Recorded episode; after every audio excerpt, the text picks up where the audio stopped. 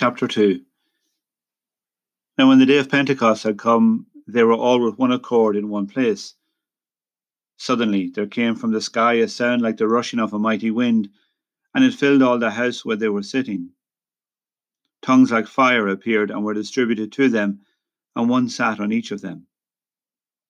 They were all filled with the Holy Spirit and began to speak with other languages, as the Spirit gave them the ability to speak.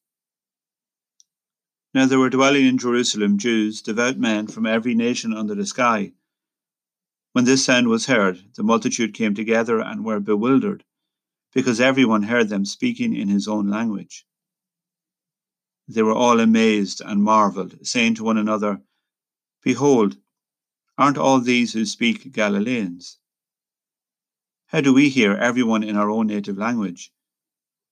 Parthians, Medes, Elamites, and people from Mesopotamia, Judea, Cappadocia, Pontus, Asia, Phrygia, Pamphylia, Egypt, the parts of Libya around Cyrene, visitors from Rome, both Jews and proselytes, Cretans and Arabians. We hear them speaking in our languages the mighty works of God. They were all amazed and were perplexed, saying to one another, What does this mean? Others, mocking, said, they are filled with new wine. But Peter, standing up with the eleven, lifted up his voice and spoke out to them You men of Judea, and all you who dwell at Jerusalem, let this be known to you and listen to my words. For these aren't drunken as you suppose, seeing it is only the third hour of the day. But this is what has been spoken through the prophet Joel. It will be in the last days, says God, that I will pour out my spirit on all flesh.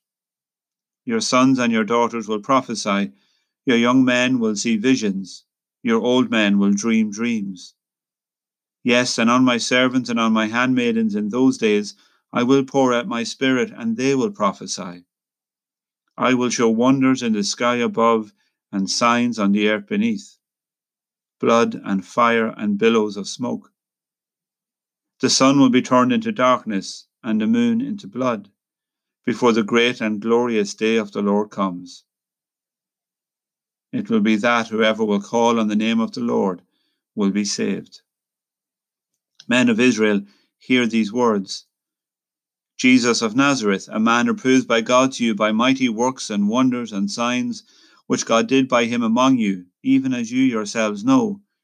Him, being delivered up by the determined counsel and foreknowledge of God, you have taken by the hand of lawless men, crucified and killed. Whom God raised up, having freed him from the agony of death, because it was not possible that he should be held by it. For David says concerning him, I saw the Lord always before my face, for he is on my right hand, that I should not be moved. Therefore my heart was glad and my tongue rejoiced. Moreover, my flesh also will dwell in hope because you will not leave my soul in Hades, neither will you allow your Holy One to see decay. You have made known to me the ways of life. You will make me full of gladness with your presence. Brothers, I may tell you freely of the patriarch David that he both died and was buried, and his tomb is with us to this day. Therefore, being a prophet, and knowing that God has sworn with an oath to him that of the fruit of his body according to the flesh, he would raise up the Christ to sit on his throne. He, foreseeing this, spoke about the resurrection of the Christ, that his soul wasn't left in Hades, and his flesh didn't see decay.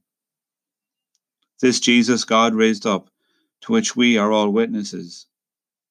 Being therefore exalted by the right hand of God, and having received from the Father the promise of the Holy Spirit, he has poured out this which you now see and hear. For David didn't ascend into the heavens, but he himself says, The Lord said to my Lord, Sit at my right hand until I make your enemies a footstool for your feet. Let all the house of Israel therefore know certainly that God has made him both Lord and Christ, this Jesus whom you crucified. Now, when they heard this, they were cut to the heart and said to Peter and the rest of the apostles, Brothers, what shall we do? And Peter said to them, Repent and be baptized, every one of you, in the name of Jesus Christ for the forgiveness of sins, and you will receive the gift of the Holy Spirit. For the promise is to you and to your children, and to all who are far off, even as many as the Lord our God will call to himself. With many other words he testified and exhorted them, saying, Save yourselves from this crooked generation. Then those who gladly received his word were baptized. There were added that day about three thousand souls. They continued steadfastly in the apostles' teaching and fellowship, in the breaking of bread and prayer. Fear came on every soul, and many wonders and signs were done through the apostles. All who believed were together and had all things in common. They sold their possessions and goods and distributed them to all according as anyone had need. Day by day, continuing steadfastly with one accord in the temple and breaking bread at home. They took their food with gladness and singleness of heart, praising God and having favor with all the people. The Lord added to the assembly day by day those who were being saved.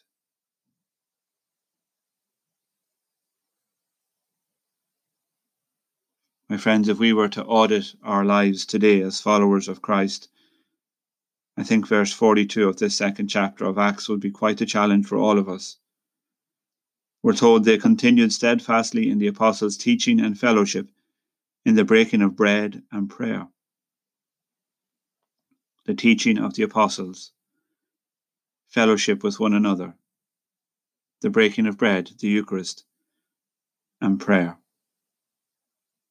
I wonder if we examined our lives against those four signs of a community gathering, a community of Christians gathering together. I wonder how we would get on in that audit.